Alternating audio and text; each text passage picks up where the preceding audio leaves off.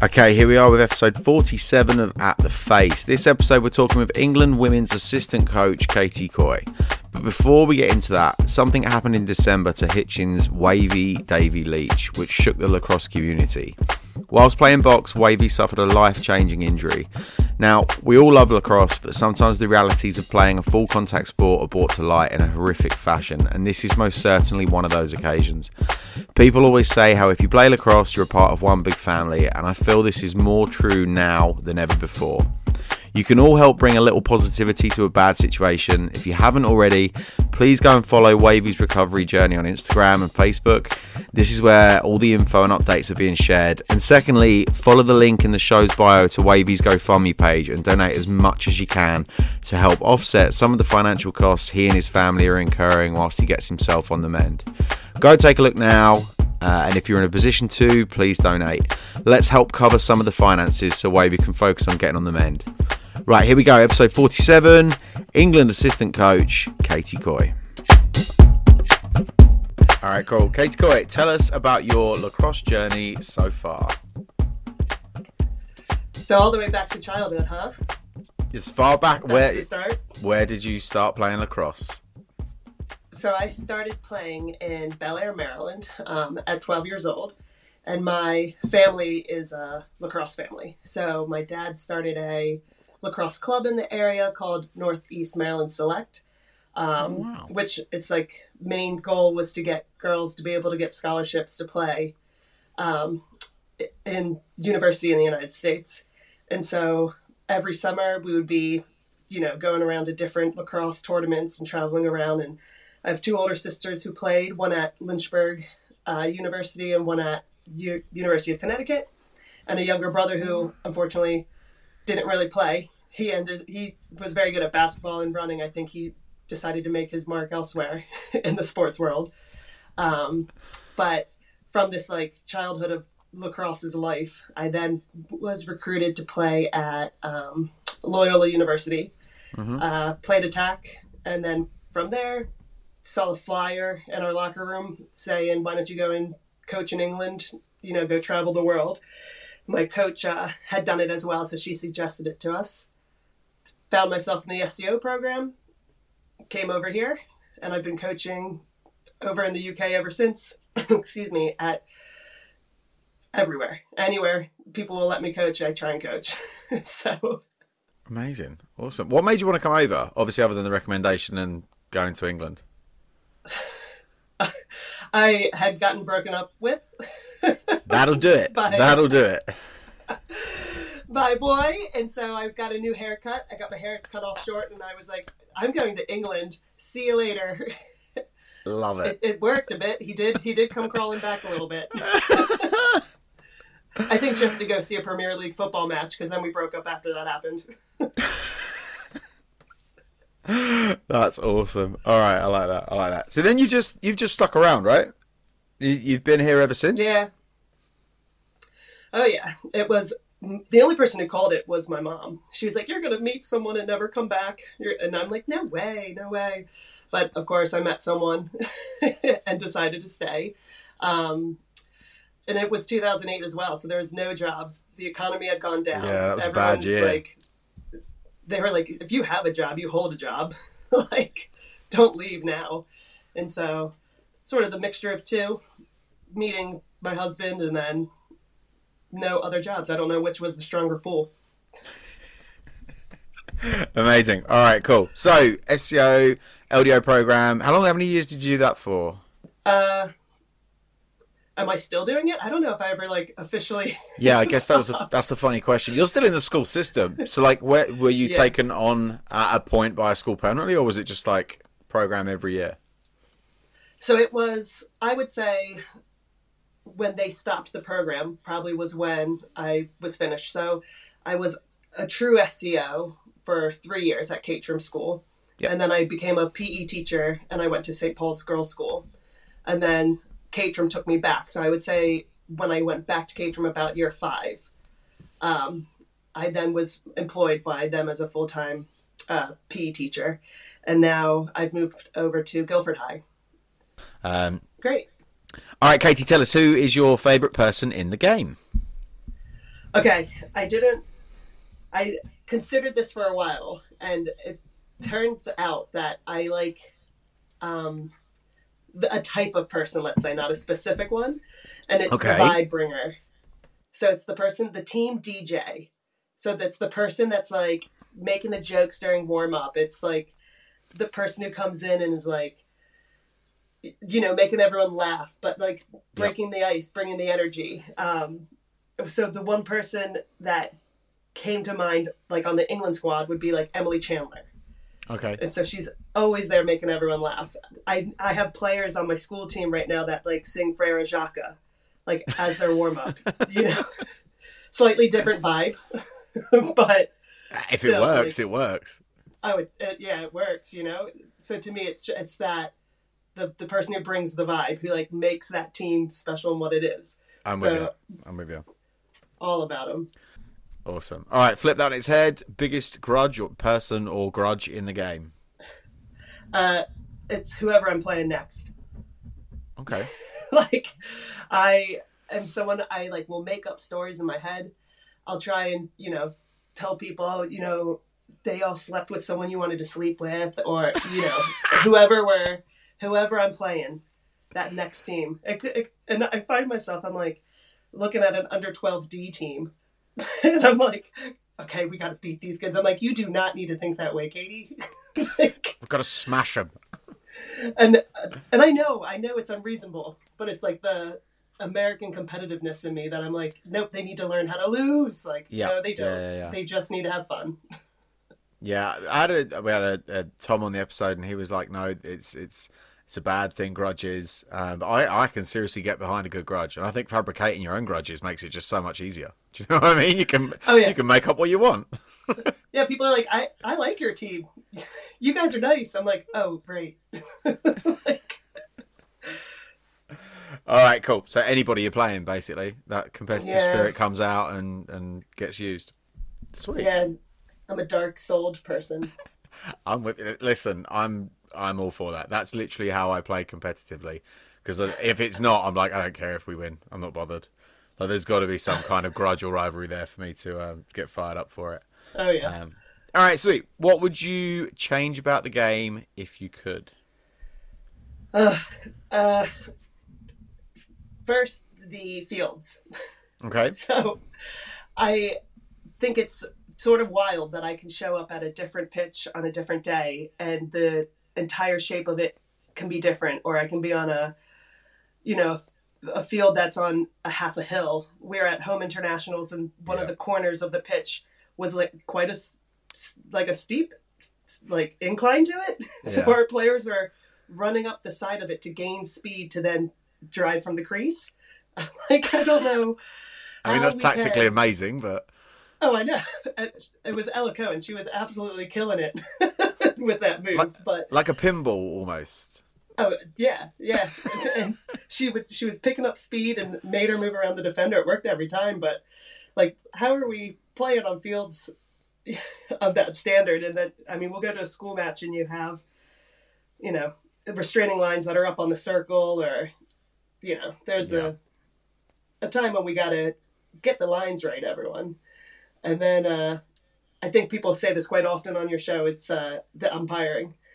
So if we can get more umpires so that it's not just, you know, the a school coach having to coach and umpire yeah. at the same time, then that would be ideal, so that I can go out and just coach, and I can think about, you know, before you can even think about tactics and, you know, strategic substitutions, I'm umpiring on a field trying to make sure a kid's not, you know, injured or upset, and yeah, while trying to keep a game going. And even though it's the priority, it's not the priority at the same time. It's not why you're there, is it? Like, you're there to coach and, and make them better. Yeah. Actually, to get the game played, you need an umpire to, to step in. Um, oh yeah. All right. So with the fields, you're you're not you're not saying like the the obviously there's a, a maximum and a minimum of field markings, but you're just saying where they keep putting fields for for half decent yeah. competition needs to change, right? Oh yeah, it's it's dodging around the cricket, you know, square in the middle. That you're like, but that's some perfect grass right there. They're like, don't look at it. Don't yeah. look at the grass. That's for cricket. That's covered uh, at least seven eighths of the year. Yeah. And those eighteen lacrosse balls in there are not for you. You can't get them. No, nope, way. They're gone. All right. So it was one of the listeners' questions, but we'll we'll get on to it now. Um, how do we change that with the umpiring? Because it's a consistent issue throughout the game, men's, women's, all levels, as far as I can tell. What I, how we found success, because obviously it's something that annoys me. So as much as I can, um, I just try and get anyone who's tied to our teams at all. Mm-hmm. And I beg and plead to get them involved and get them to umpire. So right now, you know, I'm able to get some of our sixth form students to help umpire with our matches. Um, you know, we have a really supportive department who are happy to mentor and, you know, teach these umpires, and the, the students themselves are happy to, you know, go through their level one and you make some money on the weekends. Yep. Um, I've had lots of success with parents, and I, I'd love to see more of that, you know, just parents being willing to go and umpire their kids' matches, or schools being willing to let the parents umpire. Um, we had a great headmaster at Caterham School who, you know, stepped up and did lots of umpiring for us because his daughter was on one of the teams, and it, you know, another one, um, another one whose daughter is now the head of lacrosse at Caterham. She, her dad always stepped up and did some umpiring for us too. And just people feeling welcomed into yeah. those positions will help yeah. so much more. So sometimes I think we close it off and go, I'm the coach, I'm the, I run the team. And we don't even look to maybe those that might be interested on the, you know, on the sidelines. Yeah, absolutely. I mean, the shoe's on the other foot as well. If someone said to me, will you umpire? Um, I'd be like, no. And I kind of know the rules. I've actually sat an umpiring course. I kind of know the rules, but I'm not confident with it. So I think most people, whether they play or not, they're going to be like, no, that's not for me. Like, that's, that it's not, uh, what am I trying to say? It's not like, oh, yeah, that sounds fun. Do you know what I mean? Like, there is like a voluntary yeah. role. I mean, it is fun once you get into umpiring and reffing. It's great fun, but I can imagine that initial hurdle of a parent or a teacher that doesn't play just being like, yeah, I'll do it. I'll give it a go. Um, that's that's not going to happen that much, unfortunately. Yeah. I was going to say, it's a very, like, tough position, isn't it? Yeah. To step into and be like, well, I might make some people unhappy today. Let's go do that. Yeah, absolutely. I mean, it's cool that you got the, the so I'm taking it when you say the, the, the, the players do it, they, they umpire other teams. They're not, like, stepping out of yes. the game to umpire. They're umpiring other years and, and stuff. No, no, yeah, they umpire the younger age group. So, it, you know, the the ones that take the, you know, the school coach with us. Yep. So instead of them just sitting around for two extra rounds and having a chat, they're like, oh, could we make some extra money? And so they umpire the younger age groups, and they, you know, make some extra cash while they're there. That's amazing. That's that's that's the answer. I mean, at school level, isn't it? That's the answer, getting them to do it. Um, and, it's, and they're good. It's kind of putting...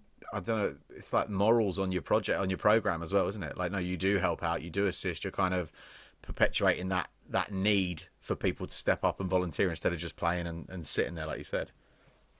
Yeah, yeah. No, it's good. It's worked so far. Amazing. Okay, who do you want the listeners of the show to go and follow on social media? This doesn't have to be lacrosse related. I mean, I only look at two things on social media, and it's lacrosse stuff and um, drag queens. So, all right, all right, park the, park the lacrosse. Talk to me about drag queens. so no, so Team England lacrosse. Obviously, I think uh, some of the stuff they've been putting up recently has absolutely cracked me up. So when they did the uh, video of the before the run test and after the run test, um, yeah. I thought, which whoever came up with that behind the scenes, that was that. Uh, made me laugh out loud. Um, and then the other one is definitely a bit sadder, but it's uh, the Wavy Davy Leach recovery. Yeah, so absolutely. For David Leach, you know, when we talk about like vibe, the vibe bringer earlier. Yeah, he's who I thought of when you said it, actually.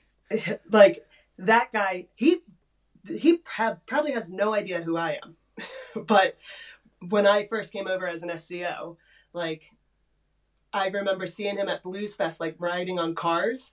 Yep. And I'm like, what, what, where am I? And like, so to me, lacrosse in England is always a little bit like crazy, like partying, a guy on top of a car riding around this like lacrosse tournament. What? Yep. I, and lacrosse had always been so serious for me. And so to see like how it had this joy. So he was almost the vibe bringer of lacrosse, club lacrosse in England, at least. Yeah. But, yeah. So anyone who wants to go to that and support him for sure. Absolutely. I remember the first time I met him, it, it was also, well, I didn't meet him, bumped into him really. I was, it was also at Blues Fest. I was talking to a friend who was friends with him, and I thought the guy was like high as a kite. And he was, she was like, no, no, he's like this all the time. Like, this is him. And he was, he was a ball of energy that could not contain himself, if you know what I mean. Um, oh yeah. He's, he's, and since I've played him a couple of times, um, well, yeah, played against him a couple of times. Um, and he's a great guy, really, really nice guy to talk to, but he is an absolute firecracker. Um, but yeah, the, definitely the vibe. Head over to that. Yeah. He's, he's a vibe himself. He, the, the guy is a vibe. Uh, but yeah, definitely head over to um, the social media handles there. The GoFundMe's going really well. Um, I've been watching that for a couple of weeks, grow and grow and grow, and that'd be awesome to keep that going for sure. Um, definitely. Awesome. Okay, we kind of touched on this in the first question that we may or may not have recorded. We're not sure yet. Um, but luckily for us, a number of L D O's S E Os uh, stuck around after their duties in the U K had finished. Um, was this the plan for you uh, from the get-go, or did you intend on heading back home? Like, tell us a little bit about the after the L D O S E O um, duties, if you will. Oh yeah. So I I studied um, communications, public relations, and advertising in oh, wow. university. Yeah. So the plan never was to come and coach lacrosse, let alone coach lacrosse in England. Yep. Um, but I do remember in my first year coaching um, at Caterham, I'm like looking around, I'm like, this could be my job. Like, and I looked, I worked with a woman at the time, Nat Lomass, and she's like doing the job. I'm like, we can do this as a job. Like, people do this. She's like, yeah, like, and get paid. This could be your life. Yeah. I'm like, yeah. I think I was getting paid like six hundred pounds a month. I'm like, I'm rich. Like, like, we're sitting there. I'm like, I can't believe it. I'm I'm being paid so much to coach, and I can travel the world. And so, the gateway yeah. to Europe. Uh, oh, you know, I I went home so smug. I think I faked a British accent for like two years. But no, I, I just couldn't believe. Yeah, and I, every now and then I, I sit and I'm like, I can't believe I get to do this as a job. Like, I'm coaching lacrosse. I get to sit and talk about how much I like it. And every year I have kids that want to listen to me, and I get to go and coach. And now I'll pinch myself and be like, did I just coach the England team? And like, right now I'm wearing an England shirt. I'm like, am I wearing an England shirt? Like, how did this happen? You know, it's just a game where I throw a ball in a, in a net. How, so how is it this? Was it a quick realization, or did, did you kind of take a bit of time and be like, yeah, okay, I can't remember what your degree was in, adver- advertising and, or, you know, like... Public. Go on. Yeah, yeah. Go on, I want to oh, hear it again. Com- oh, it's a it's a true uh, athlete major right there. Communications, public relations, and advertising. And I was told to take it because it was the easiest way to balance my lacrosse with my uh, studies. That makes sense. It sounds like a hoop. Oh, yeah. Um, for sure. So, yeah, was it like a, a quick, yeah, I could do this, I want to do this, that sounds great? Or did you kind of have to, because it's, it's completely different, obviously. Um, or did it take a bit of time for you to kind of adjust to the idea that this is, yeah, that's going to be, this is going to be your job? Well, you know, any good mom, year three, my mom was like, you either need to make this real, you know, like, you know, make this your career path, follow along, do it. She's like, or you need to move back home. And so... that's when I decided to go and move on from just being an S E O lacrosse coach um, and go and get a P E teaching job. And so amazing. That's where the step happened. And well done, Mum, for giving you that three-year push that they all try and give us all the time. Uh, you know her, yeah. She was the one who told me when I was younger, lacrosse won't get you anywhere. You better focus on those studies. It's my favorite line, to go back and go, do you think you're wrong at any point about this? Hey, Mum, guess what like, I did on a Saturday morning? uh-huh. I told her about this. She's like, you're going on a po- podcast for lacrosse? She's like, oh, my gosh. She's like, was I wrong or what? Oh, bless her. Bless her. Um, all right. Cool, cool, cool. So uh, this is a very vague question, um, but you've You've played at a very decent college, um, to say the least. You've then kind of hung your boots up and, and focused on the coaching side of things a bit more, and, and with your work and that. As vague as this question is, what's the future got in store lacrosse-wise for you? So, having started at uh, a new school, I I really like to zone in and focus on a project. So right now I'm just trying to get to know my new players as well as I can, um, figure out my people in my department right now just keep on going, you know, trust the process, Katie, trust the process. So I'm figuring out what the process is at our school, um, just getting excited about what I'm doing on my day-to-day job. Uh-huh. Um, and then, you know, looking to continue with the senior, the under twenty-three teams, uh, hopefully. But again, that's all, it's a bit of a development year. And so we'll see where things land. I know they're doing interviews right now for all the various positions. So that's why I sound a little bit vague. Do you guys have to reapply? Yeah, yeah. So at the start of this cycle, right. Um, so they put everything up for a head coach. And so now that Mike's gotten his job, he'll interview with a board of um, other people as well. Yeah. But and so England Lacrosse will interview under twenty-three head coach and then the under twenty head coach. And then from there, they'll select their um,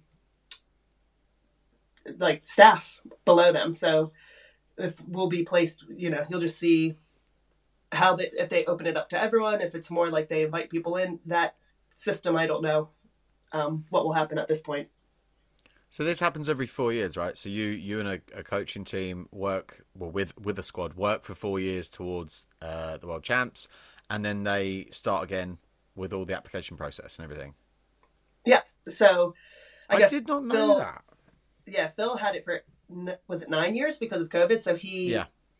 had four years and then he, they reapply um, after their first bronze. And then, you know, some people, the time commitment, you know, whatever happens. So some people decide to apply again. Some people decide to step yeah. out, step back. He'll have to look and see what support staff. So are we going to have the same physios? Are we going to have the same strength and conditioning, same sports psychologist? Um, and so they sort of rebuild then every four years. Yeah, that, that actually, now I'm thinking about that, actually makes a lot of sense. Like you've you've got your goals, haven't you? And if you've achieved your goals and you've achieved everything that you want to, um, sometimes it's about a bit harder to create new ones and do another. Like four years is a long time. It's a long time mm-hmm. to give up um, what you're doing. You know, I can imagine it's it's quite exhausting to say the least. So that actually makes a lot of sense. I was a bit confused by that at the start. I thought it was like football. You know, you're in, and then if you do something really bad, you're out. Um, but no, that makes a lot more sense now that you said that. Yeah, yeah. Um, Awesome. All right, cool. So uh, you you said you moved here in two thousand eight and didn't really play too much. You said you've done a, a couple of games here and there. Um, was there a particular reason for this that you decided to hang up your boots, so to speak? Um, and the reason I ask that is I've heard it a number of times from S C Os, like uh, the, the, the female players that have come over from the States. I never heard it from any of the guys. The guys were like, I want to play Monday to Sunday and then twice on Wednesday, uh, but I have heard a lot of the the female S C Os and L D Os that come over um say that. Um, so, is there any particular oh, reason? Yeah, but I was I'm burned out. I was okay. burned out of playing. So, you know, from fourteen, I was I played on what four different teams throughout the year: my high school team, my club team, an indoor team, uh, off season.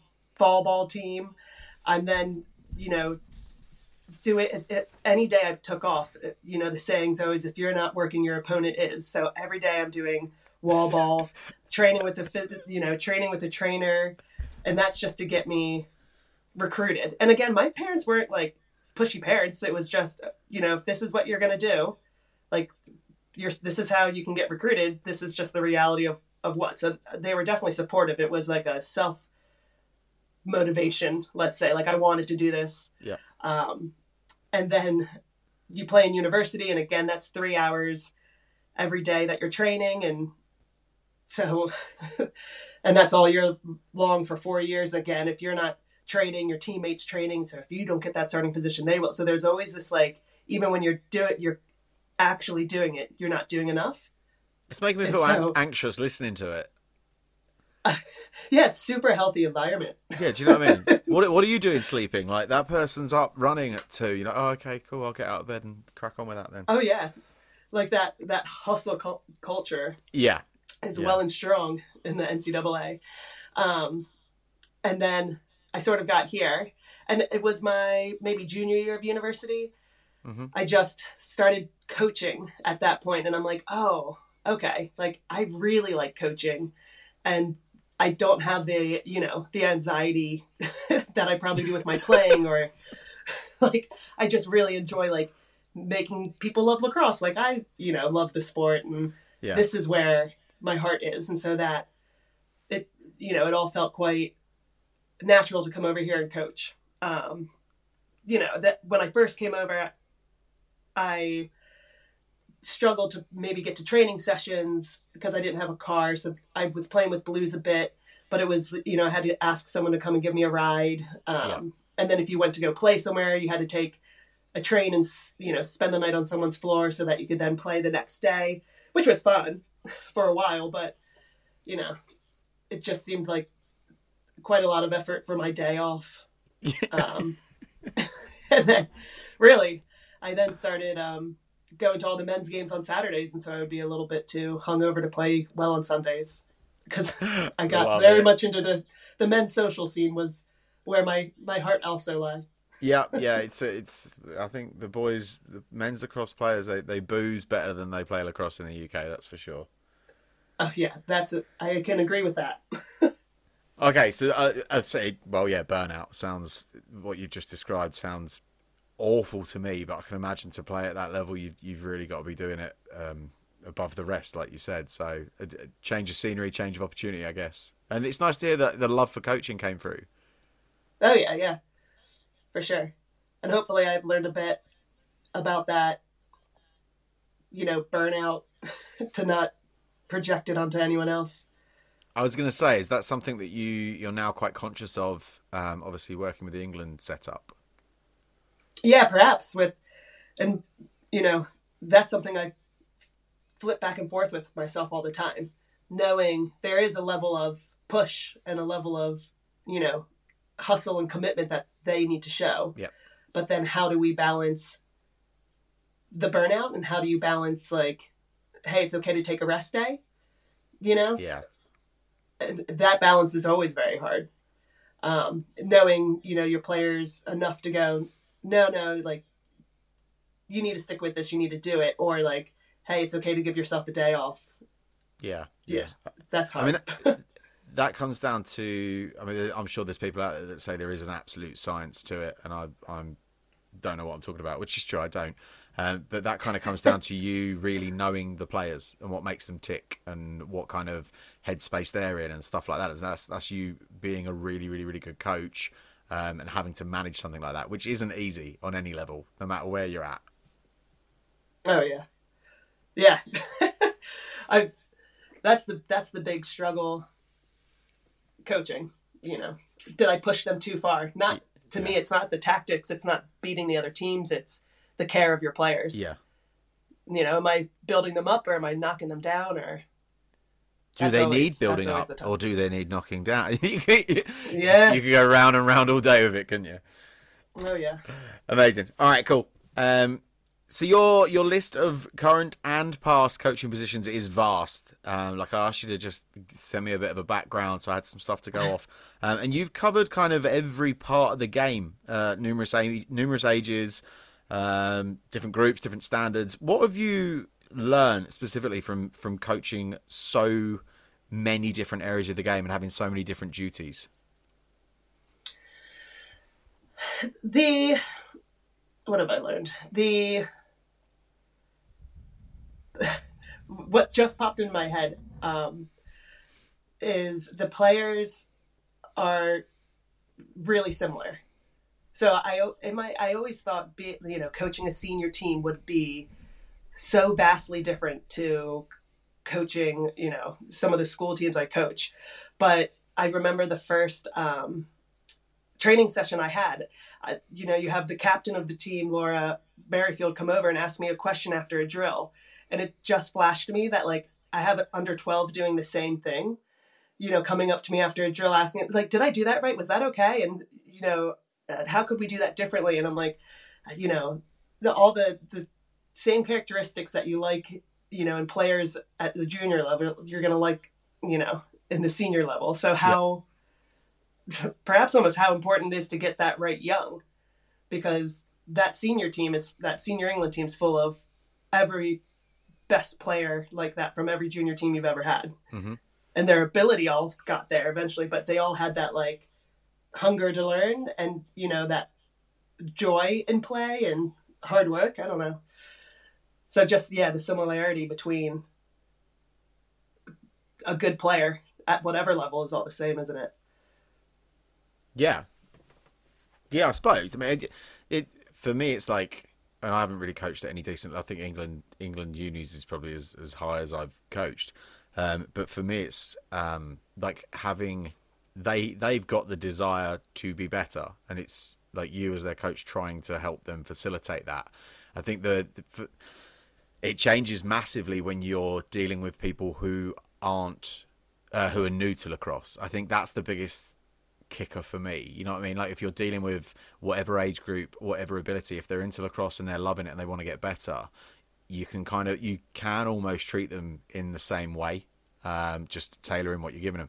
But it's when you get a group of people that aren't interested, or even like a really high-end athlete who's losing interest in the sport or something like that. I think when you throw in curveballs like that, that's when it becomes tricky. That's when you, you've kind of got to uh, approach that individual from a different angle, or that group from a different angle. Um, oh, yeah. All right, so tell us a little bit about the your England role. Um, you, you wrote a few lines down about it for me. I, I said I loved hearing that you've got, like, scouting duties, um, because for me it means, like, our, our sport's coming that bit more professional. Um, so tell us about the duties that you had uh, at the last World Champs, uh, what they involved, um, and kind of how you got in, well, got into the role for one, but why those... um like the scouting, the stats and stuff like that, why why were why were you given those tasks to to deal with? Yeah, well, uh, these are just roles that, you know, need to get done. And so Phil sits us down before um, the World Championships and is just, you know, these are these are jobs we need to do. So you have um the way he, he organized his bench, he likes to have an attack coordinator, um, a defensive coordinator. He had someone who ran the substitutions. You have to have a physio. Um, the team really enjoys having our strength and conditioning coach um, on the bench. And then we had Laura, our manager, and who also took in-game stats as well, and with her umpiring knowledge. Um, mm-hmm. And so then he also had these other roles that are almost around match time that needed to happen. So a lot of the um, scouting and statistics and film that I did would be done, you know, just before or after a match. So have you got, is it, is there, are they areas that you're kind of passionate about or? Yeah, I, I came to, it's all things that I had done at points. Um, yeah. I'm my husband's a accountant and auditor, and so I mean we talk about stats all the time. numbers, numbers, um, numbers. There we had um, Jana Kaufman, who is a our data analysis, and over COVID she taught me a lot about watching film and breaking down film. Um, I mean, she showed me a fifteen second clip, and we ended up looking at it for thirty minutes, and she was like, "Okay, you know, what do you see here? What could we improve here?" And just the detail in which he was able to teach me how to like improve players by just watching film was, yeah. was awesome. Um, I, I am a bit of a lacrosse nerd. So I guess that's why I paused at first. I'm like, what, who wouldn't be interested in this stuff? Like, that's why you caught me off guard. Like, this is lacrosse. This is like, I can sit and do this side of lacrosse, not outside on the field. Like, this is awesome. Yeah. Um, so the, yeah, I mean, I'm also a little bit of a stalker. So the scouting, really, I I really, really loved um, getting into the scouting because. So what do you I, have to do? Guess, do you literally go and just watch another team and, and figure out their strengths and weaknesses and like, tell us about you it. You would think, you would think um, it started, it started with my, ability to find people on Instagram really well. Um, and it, it, you know, at one point I found myself waking up um, to watch Australian matches, club matches, you know, so I wake up at four in the morning because they were only doing a live stream of this like national tournament that some of their players would be playing. And so I made sure I woke up to watch that. I love the dedication. Live. That's amazing. Oh yeah. That's the crazy woman energy I got. Like, like why Ken couldn't get away from me after I decided I wanted to date him. Um, so yeah, I, I guess to get into the scouting, Phil asked us to look into our opposition. Yep. Um, before the World Championship. And so we would, I was looking at um, player tendencies, and particularly from Australia. So we had film um, from U S A and Canada playing. And so we had an, a current film from U S A and Canada playing. So we knew a bit of what to expect. We know a bit more about their players. They play in the N C double A. We're able to yeah. find their film and uh, know them as players a bit more. But Australia was a bit more um, hard to come by because COVID had kept their team apart for so much of it. Um, and so, yeah, I would just go and watch as much club, as much N C double A as possible of them. So looking at, yeah, player tendencies, what hand are they? What type of dodge do they like? They have a really specific player, Theo Kwas, who's, she has a really predictable dodge, but it's super effective, yeah. you know, but if we're able to show our defenders that it's coming, then they'll be ready and we'll be able to send a slide faster, you know, just different. So yeah, I guess getting in and out of that side of it was super fun. Um, and then obviously once we're there at the tournament, you sort of flip over what you're doing a bit more. And it's not as much looking at individual players as going and watching teams live and getting a feel for their um, team trends. Uh, Mike Molster is really good at that. He was, he's so quick at being able to see, you know, trends of teams um, just live in the moment. And then we were given film by the tournament organizers as well. So then we could go back again and watch and go, okay, is that what we think that they're doing? And you're like, yep, definitely. They're running like a one, four, one. You, we yep. can work, we can defend that, or their defense is going to pressure us out behind. So we need to make sure the people in the crease know we need to move quickly. Uh, yeah, it, it was, I, and I ended up really embracing the role and liking it in that I liked being able to inform the positional coaches, like, you know, this is what I think is going to happen. What do you guys want to do about it? And we would sit and have uh, discussions, you know, and make plans about how best we're going to try and stop Canada's draw, you know? Yeah, I'm with you. That's, well, it, I mean, you've just covered so much there as well. Like for a, a, a, a something that, I mean, I know it's always been done in, in the States and stuff like that, but I, I I'm going to have a guess and say that scouting and things like that have been missed off of um, coaching criteria. Uh, you know, I think it's it's more of a new thing. I could be wrong there, but yeah, the the fact that there's an emphasis on it now. Um, but just look at all the things that you've just listed off that you now know that, that possibly didn't know before. It sounds so important. Um, so what do you, humour me here, this might be a, well, it could be a dumb question. Um, when you know that so-and-so is going to be going right-handed, she's got a really strong right-handed dodge and always shoots bottom left corner. What do you do with that information? And what I mean by that is, if do you go and do you just have a, a debrief, uh, sorry, a, a briefing before the game, and do you just say every player's tendencies, or do you actually like highlight the person that's likely to mark them and tell them what you like? What do you do? There's, there must be so much info that you obtain. What do you do with it all with the individual players? The so I guess. One of my roles was to collect all that information. And then I sort of present that to the other coaches and we go, okay, what is, what do we need to tell the team? Okay. And often the answer is just don't worry about it or yeah. like play our way, or it's, it's good for a coach to know, you know, in case they need to change up a play, but you don't want to overwhelm players with unnecessary information or else they'll completely stop playing the way we need to. So often it, often it's just play our way, and it's good for us as coaches to know, but the, you know, you don't need to tell them. Like I had a, you know, a huge Excel spreadsheet.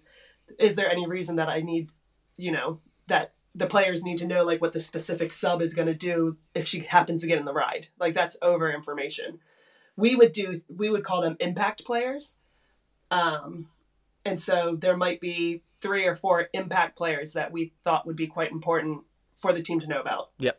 So, you know, whether it's their leading attacker or their person who might be feeding a lot, the coaches then would decide, okay, are they going to mark them up? Are we going to change anything we're playing? Or is it just to be, make them aware? Um, yeah. Often it helps if, if an impact player was a defender. Um, we would either look for a defender that was likely to be their best defender. And, and so we can let our attacker that would be marked up against them know this is how you would beat their best defender, or mm-hmm. we were looking for their weakest defender. So, yeah. you know, if you're on this player, take her to goal, you know, and often in these situations, you don't want it to be your number one against their number one. You want your number three to take out their number three. Yeah. You know, yeah, and that's how you're going to win the game. If you can get that third best attacker to beat their third best defender, you're scoring goals there. Awesome. So, yeah. All right. So, um, like I said, I've got absolutely loads of listeners' questions for you. Um, oh, no. Inundated today with listeners' questions. Um, I've I've got uh, over a whole page, uh, and I'm actually going to do as many as I can, time dependent. So we'll um, we'll go with it. Right, Katie. Who? Some of these are loaded. You'll you'll gather. Uh, who is your favourite goalie to warm up? Emily Chandler. She subbed that in. Obviously, yes, she did. And it's because we just sit and talk. Am I the right coach to warm her up? No. Verbal warm up. Um, all right, cool. What's the, this is a good one. What's the one thing that you would encourage all coaches to go and do? Oh, all coaches should go and try an activity that they are not good at themselves to know how it feels to learn something new for the first time. I did um, adult gymnastics and learned how to do a forward roll because I never learned how to do that as like a no thirty-five-year-old woman. And all I wanted to do was learn that forward roll, but the I forgot how it felt to be a little bit embarrassed and shy about trying something new and yep. just like not physically being able to do it. And it really made me step back and make sure I was a lot more patient um, teaching beginners and just, you know, continuing to give them praise and support. And so, yeah, go and try something completely out of your comfort zone. If you've been coaching for a while, to sort of bring you back down. That is great advice. And specifically, I think people should go and do adult gymnastics. That sounds awesome. For sure. Learn that forward roll. All right, cool. Uh, what's your favorite thing about lacrosse? Uh, stick tricks and the equipment. You like stick tricks? Yeah, that's all. Really? Oh my gosh. Yeah. I think they're the coolest. I get like properly buzzed when people like show me a stick trick I haven't seen before. And if there's anything that we can do, if they're like, oh, it's, you know, it's an indoor session today because the fields are frozen. I'm like, okay, stick tricks. Like, I love them. That's um, all right. I'm going to ask, what stick tricks can you do? Is there any like really hard ones that you know how to do or? I I'll, I can, no, but I can do a, like, I throw it behind my back, I catch it on one side, I throw a rainbow over my head, I throw it between my legs. It's basically impressive to, like, twelve-year-old kids, um, but every time they watch me do it, they're like, I can't believe you could, I feel like a magician, and I still, I'm like, I basically, I bought a brand new lacrosse stick that allows me to just do really good stick tricks. I can't throw with it. Steve uh, McDermott put it together for me. I still can't throw with it, but I can shoot sort of hard with it, and I can do some really cool stick tricks. That's about it. Which is the main thing. Obviously. And for it's sure. Tie-dyed, so that, that helps. That's awesome. I haven't done a stick trick since I was about twenty-two, but maybe, yeah, might have to. Come on. Yeah, I might have to give some a go now, now that you've said that. All right, cool, stick tricks. What was the other one? I can't remember. Oh, the equipment. What, as in you like buying it or no? I just think it's cool we get to dye it, you know. Oh right, like I think okay. Lacrosse equipment looks cool that you can personalize it. Yep, yeah, yeah, yeah. Like I mean, I, I played like I played basketball and field hockey. You couldn't really like when I was like I can get a lacrosse stick with a rainbow on it. I'm in. Like before that, I had like you know a boring hockey stick. That wasn't it. Cool. All right, stick tricks and the equipment. I like that. They're two great answers. Um, This one's a great one. What's what are you most proud of doing with the England team? Oh, geez. Uh, I think most, I'm obviously proud of like our performance, getting a bronze medal. I think I am proud of like the commitment, if that makes sense, the commitment of players, like everyone's commitment to the goal, you know, being part yeah. of a, and creating a culture where, you know, people show up and try and bring the best versions of themselves mm-hmm. to training, whether it's like physically as players or, you know, coaches mentally, you know, being prepared and putting things together and being passionate about what we do. I guess that makes, yeah, I'm proud of, I'm proud of that. This one's great. What's the strangest thing you've had to do as a lacrosse coach? I don't know whether that's loaded or not, but there's either a story here or there's not. The, I don't know.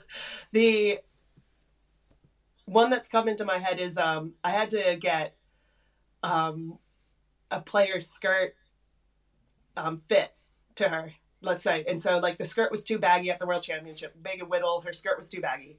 Yeah. And so I somehow found out my mom's neighbor was a seamstress. And so we had my mom drive down to Towson, pick up the skirt, go and get it like fixed by the seamstress, who then brought it back. And I think in the end it didn't fit her anyways. And Laura Owen, the manager, is like, yeah, I can, I could have done this all myself. And she ended up fixing it for her. But I didn't think sewing was going to be something that Love I needed. It.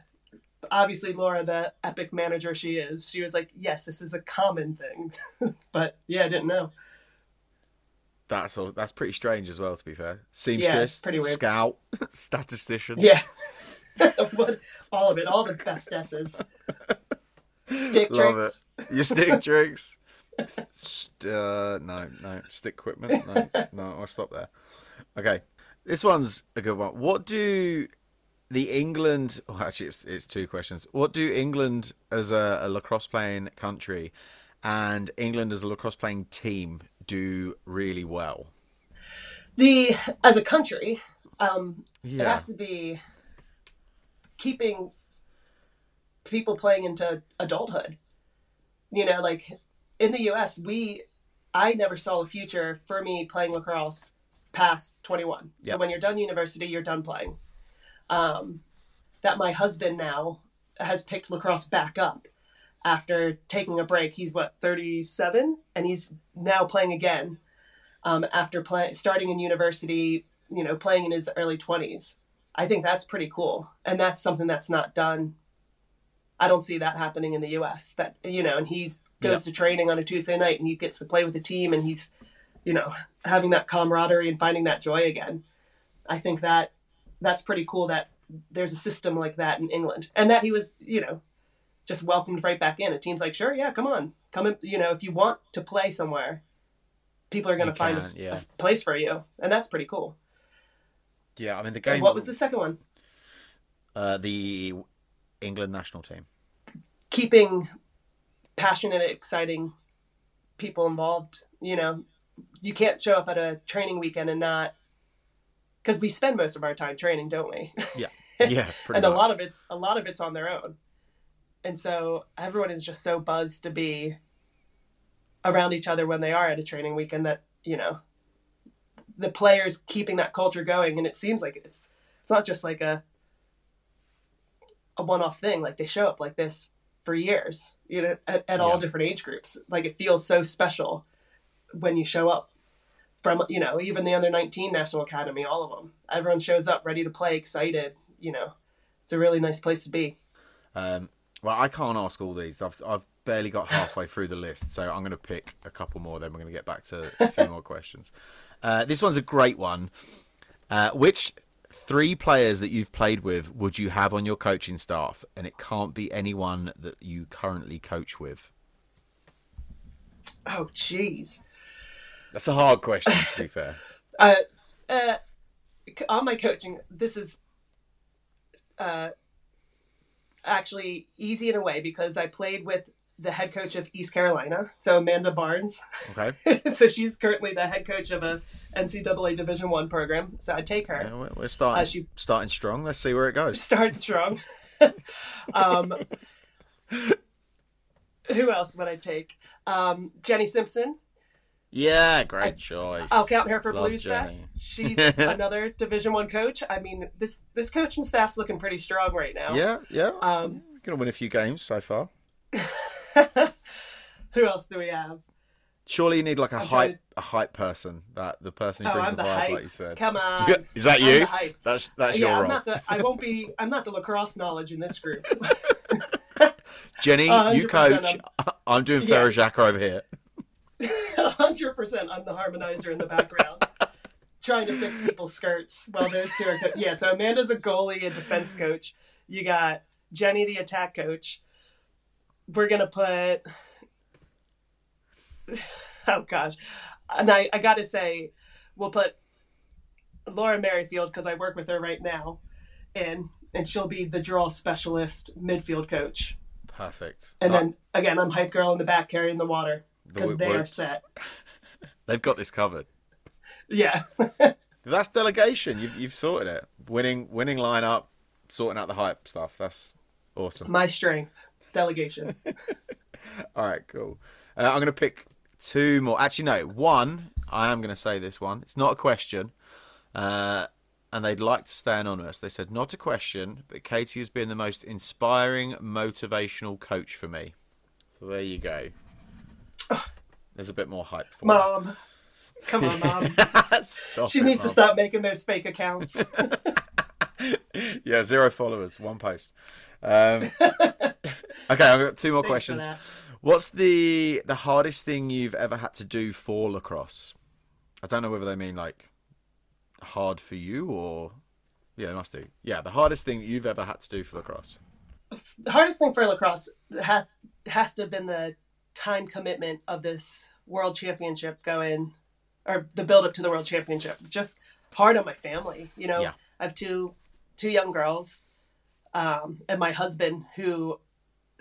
it was so supportive through this time, but like it, it was hard. Like we don't, both of us are come from the, our family all lives in the States. So we don't have a lot of support to help us out over here. Oh, yep. You're making me want to tear up a little bit. That is hard. Um, and so just, yeah, asking him to give up. It's not just my dream and my time. It's him also giving up everything. And my, you know, looking after the kids all weekend long and, doing it by himself, you know. Yeah. Uh, yeah, that is that was hard. Well, fair play to Ken as well. What a legend. I love that guy. When, when I we ever play, I just sit there, oh, I stand there talking to him. Oh, there's not a lot okay. of lacrosse. There's not a lot of lacrosse going on. I haven't if you can believe it, he's though. gotten even more cocky. He's with Guildford well, Gators now. Yeah, probably. Probably. I think they're in our league. I, I, yeah, we will cross paths again, I'm sure. um, All right, cool. Last one. If you have sent a question in, I haven't asked it. I'm really sorry. There was loads of questions this time. Uh, last question. Do you think that the number of girls that play lacrosse in schools, um, well, sorry, with the number of girls that play lacrosse in schools from a young age, that the national teams get the most out of the player pool? Um, on top of that, is there anything that the N G Bs and teams and people that, that work with the game could do more to harness the sheer number of players that we have in the game? Oh gosh. The, I think it's tough to depend on the governing bodies to, you know, produce all these players. I'm coming from an environment where we had club teams, we had parents that just started leagues. You know, like I had four different coaches within a year. Yeah. And so to think like, oh, we need to have a system where we're making sure they all go through counties and, you know, through their regional academies, through their national academies and work their way up. Um, I think if we sometimes, if we start to push the goal being playing in university as well, yep. it will open things up more. Because if your goal is only at the end of it to look and be on, you know, an eighteen player squad, most people are going to be disappointed. Yeah. So perhaps as a sport, we need to start, you know, continuing to push how exciting it is at the universities right now, making sure that we get all the universities to have coaches. so that would you know, be good. You're not, you're not having those university players just having to coach themselves. Like if we just send that next route, like So for me, a kid, you know, playing in the U S growing up isn't just looking at the U S team as being the ultimate place to go and play. We have, you know, over eighty Division One schools to look at. And that's not, you know, Division Two, Division Three. So you have that next step. Yep. So perhaps instead of thinking of, hey, we need to, you know, come up with more opportunities through international representation, we look at the universities instead. Does that answer that?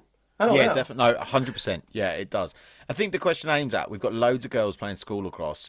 Um, d- is that reflected in the standard of the England squad, the people that come through for the England squad? Like, is it that, that cone shape that you've just kind of described there? Um, and yeah, you know, your point's ex- extremely valid. There's also something else there where the people, a lot of people are, I call them late bloomers, I guess. Like, just because you pick up a, it could be any sport, it's not lacrosse specific. You pick up a sport at the age of twelve. If you're, you know, you're not still not really with it by fourteen, fifteen, sixteen, it doesn't mean that you're not good at the sport. It's, I know loads of people that kind of didn't really get into sport until eighteen, nineteen, and they turn into absolute animals.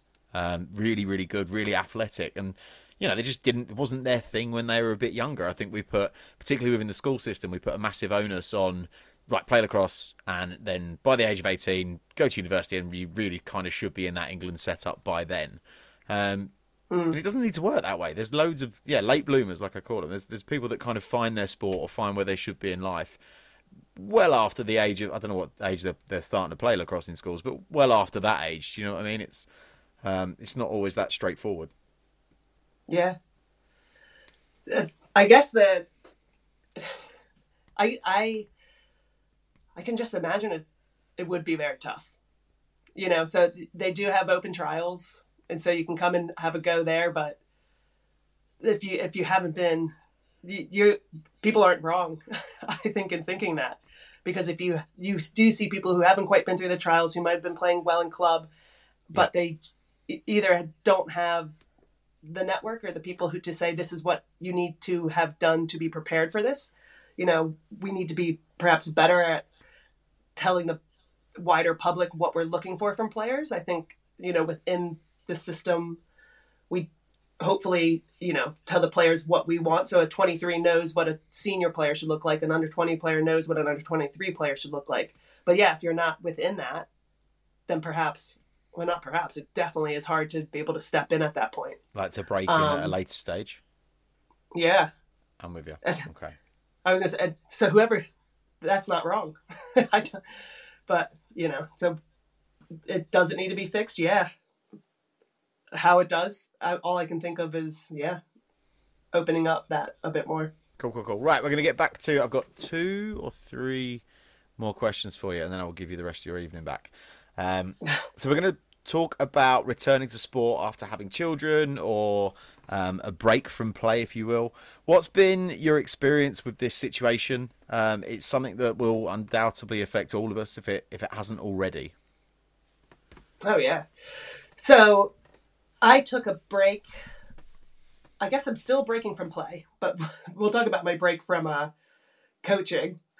And so after, when I was pregnant with my daughter um, in two thousand sixteen, I then stopped doing any external coaching. So I only did my coaching with school, and I'd been on maternity leave.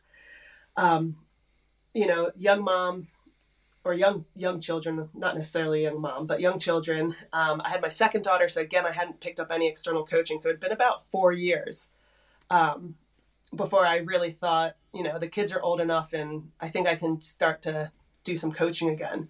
Um, but I found it really hard to jump back in. And it was mostly like my own fear of it, if that makes sense. Like, and I thought, oh my gosh, four years. And, you know, coming like you, from this, you thought you were going to be out of touch or something. Oh yeah. I mean, I came from the culture that if I missed one day, my, I was going to lose the national championship. Yeah. That, that now makes so, sense. Okay. So four years, man. D- Do they even play with plastic sticks anymore? You know, what are we playing with? Like metal now? What does or the like sport just look like? Like, and of course, I you know, I still stayed in touch with it at school. But, so, but and looking back on myself then, I'm like, why were you, you know, so nervous? But I thought, you know, there was no way. Like, there's no way I can get back into this.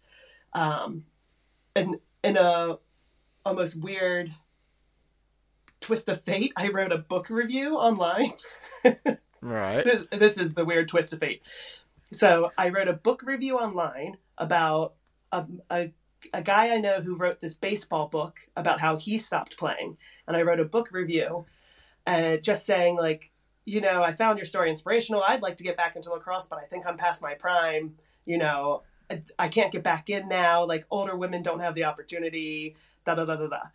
Um, and Kate Nelson Lee saw the review and was like, bullshit. Come and coach. Like, she's like, come and, like, anyone will take you. Come and coach. Come and coach. Like, you're not far behind. You know, you don't lose you know, your coaching skills. Yeah, you might not know the newest attack dodge, but you can pick this back up. And yeah, for me, just having that one, there, isn't there? Yeah, just that one person to have your back and be like, stop it. Come and coach. You know how to do it. And so, I mean, if if anyone can do that for someone else, you you know, take those little bits of fear and be like, no, you can go and play. You can do it if you want to. You know, don't feel like you you definitely aren't past your prime. You're definitely not out of touch.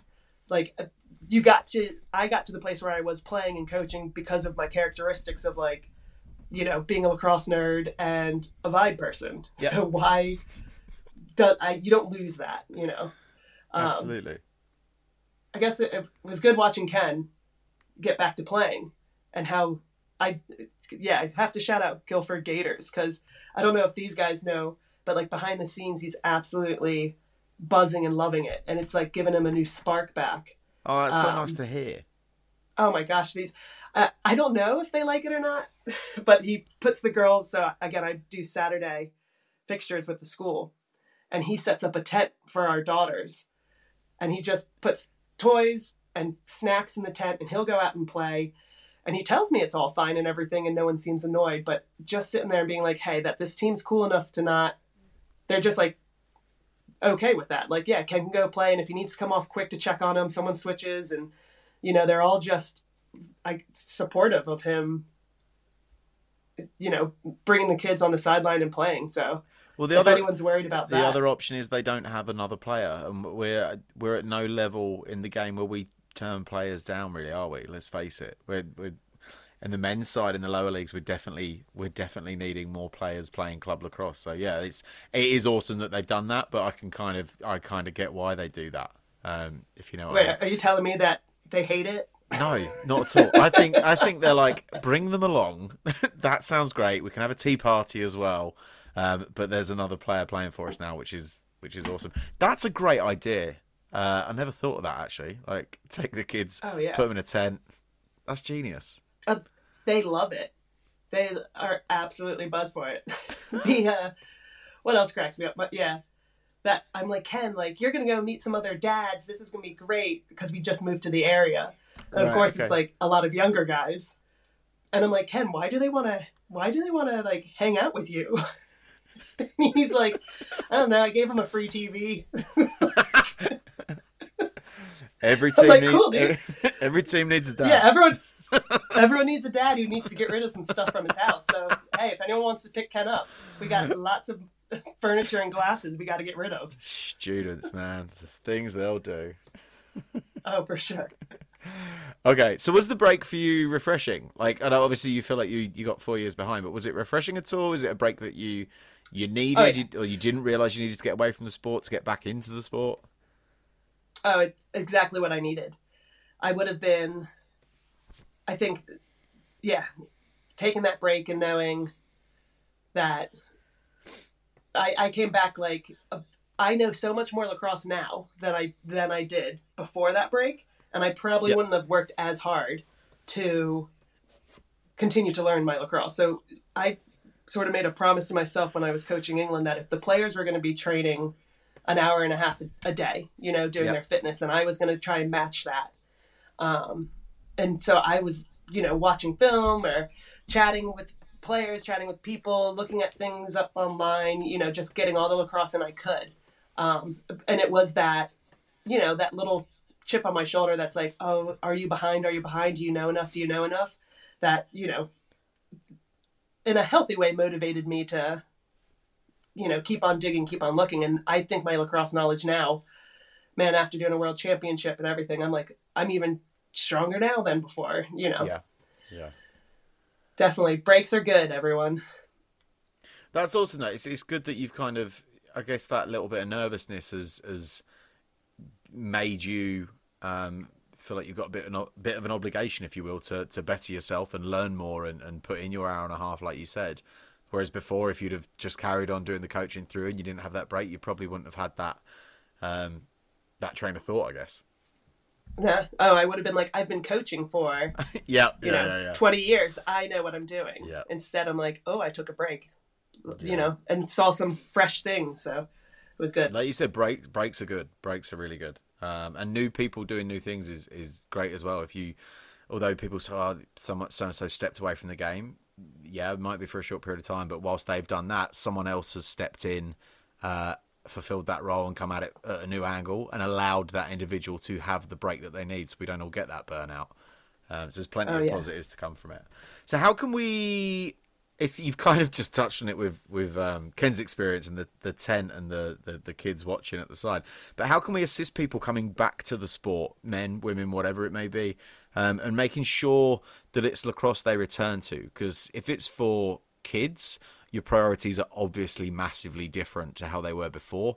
People have breaks for numerous reasons. It, it might not be kids, but there's certainly easier sports to go and partake in. Um So how can we make that easier for them? And is is there a way we can kind of make sure that it's lacrosse they go back to and don't go down and do, I don't know, five-a-side football that they're not actually that bothered mm. about, but it's much more convenient?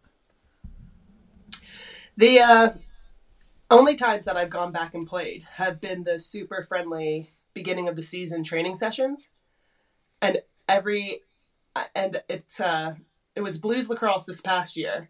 And who is it? Faz, Claire Farrell. Yep. Put something out that was just like, just having a throw around, like, come on down, have a little bit of fun. And I was like, okay, I can, I can do that. And I think having that, like, no strings attached, like, just have a little bit of fun. What was it? The summer league that Hillcroft does. Yeah. Still yeah. Do yeah, yeah. Yeah. In some capacity. Like that, yeah. I was going to say that always caught my attention to be like, come down, have a throw around, you know, and that to me, it was good fun. T- t- Good fun. And you know what? This is my own laziness. Um, I really think traveling away for fixtures is a killer. like, and so I, and I would like to be committed. So I wouldn't want to say like, I only want to play home fixtures type of thing, but yeah. just knowing I could go to the same venue each time makes a big difference. So that's why that summer league worked, you know, works or the, that idea works so well. Yeah, definitely. Because you just, you know how to get there. You don't have to think too hard about it. Just show up, play, and you're done. It's the, you know, that pick going up, and traveling far around. Yeah, I, I think that's that's the way forward.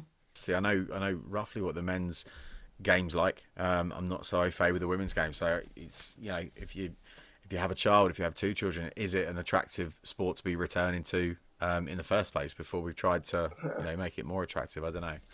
Uh, but we can. No, I mean, what I would do. If I if I was going to go back and play something right now, take off my England lacrosse jumper right now, like I would probably go and play netball because it could be, it's an easier physical sport yep. to play at the beginner level. Um, or I was going to do something really random like ice hockey, but that's just because...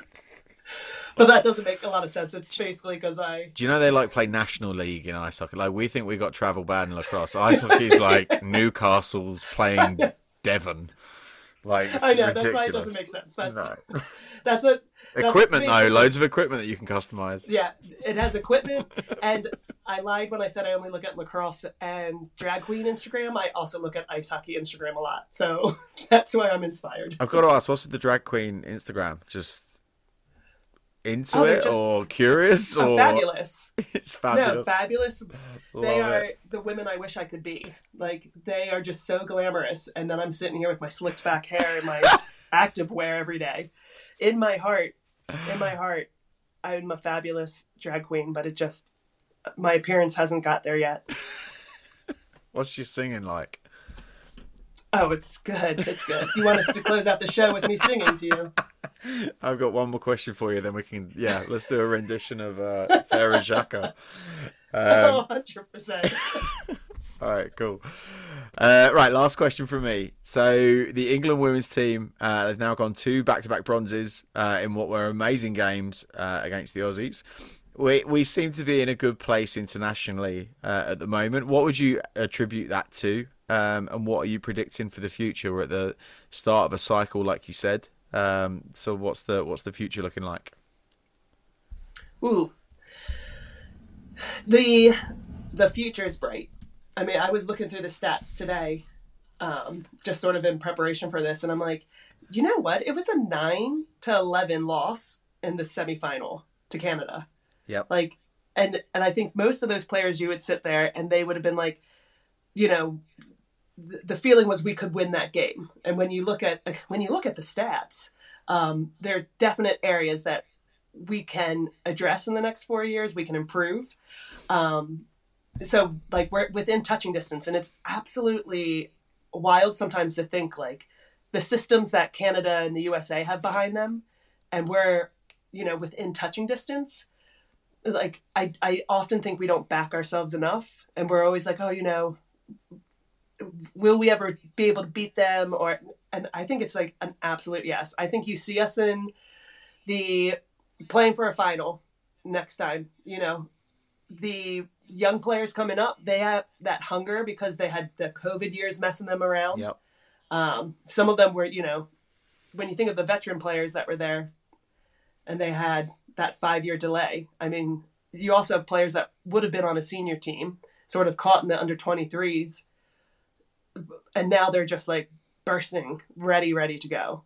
Um, you know, Mike taking over, Mike Molster taking over as head coach is a great place. He's super experienced, has coached in lots of big games. Um, you know, I, I it, it's up, it's up. They're winning that. I'm really excited about what I'm seeing in the universities. Um, I think they're become more professional. I forget his surname right now. I always call him Mike from Nottingham. Mikey Armstrong. So, yeah. Yeah, Mike from Nottingham, that's fine. Doing... Mike from Nottingham. Lovely bloke. As he's probably known. He's a super duper he's... guy. Yeah, I think that what's going on there is really exciting. I'm always happy to push um, students in that direction. Yep. Um, you know, just, it, I can, I, it's going up. It's going up and up. I think we have a really good reputation in the world as well right now. Um, yeah. Can I say up one more time? Future's bright. Up. Future's bright. Put on your sunglasses, baby. That is it for episode forty-seven. Don't forget to go check out Wavy's recovery page and GoFundMe page. And thanks to Katie for coming on the show.